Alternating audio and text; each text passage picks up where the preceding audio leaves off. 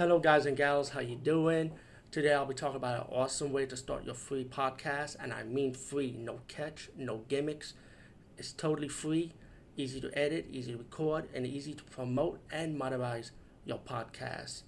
It's called Anchor.fm, and I highly recommend you guys and gals check it out and start your own podcast and let your voice be heard.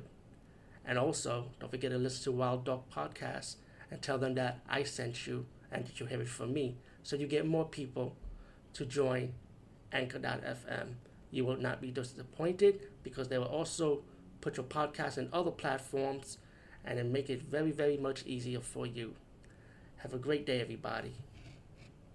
Hey guys, what's up? Today I'll be talking about the movie Death Blow, A Cry for Justice.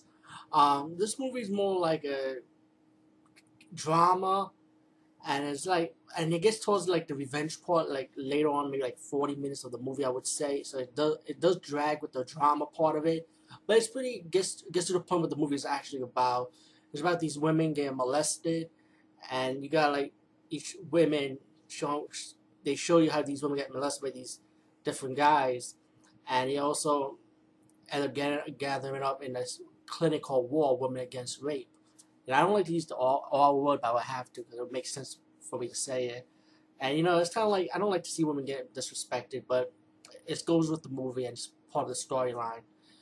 But um, so these women get raped by different guys, and like I said, they get into a clinic. They meet up with this lawyer and this old lady who runs the clinic. They teach women how to do martial arts, how to defend themselves, how to handle rape, how to move on with their life, pretty much.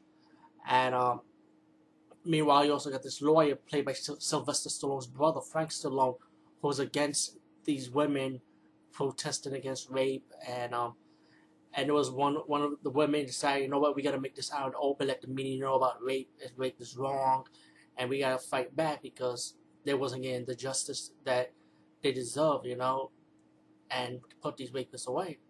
So they decided to protest against one of the rapists, and he was happy to be an insurance salesman and um, the cops comes in trying to give them a junction, you know, to like stay away from this guy, and these women are getting mad, like, when can they be stopped? How can we do this? You know, it gets to the drama part, but later on, as the movie progresses, these women decided to fight back by kidnapping every rapist and then use the word rape, brand their ass with the word rape, you know, branded, brand them, you know, and so, and they put them out in public and display like let them know look this guy been branded word rape because he's a rapist. And um to embarrass them pretty much while Frank Stallone's character who's like a lawyer who's against these women trying to put them in jail trying to stop them. And um meanwhile as the movie progressed there's a there's a rapist named the Halloween rapist who wears a mask and rape women. And then I don't want to ruin like too much I want to ruin like surprise twist who's the rapist who's the Halloween rapist it does have a nice little twist ending, but it's pretty obvious who it, who it is. It's right under the nose though. But I don't want to ruin it if who have not watched this movie. So as as these women fight back, you know, they're gonna stop the rapists. You know, like brand them and make and a few rapists gets killed because one of the women was revenge so bad that she shot two of the rapists. The, the one the woman who got raped earlier in the in the beginning part of this movie so she got her revenge pretty much.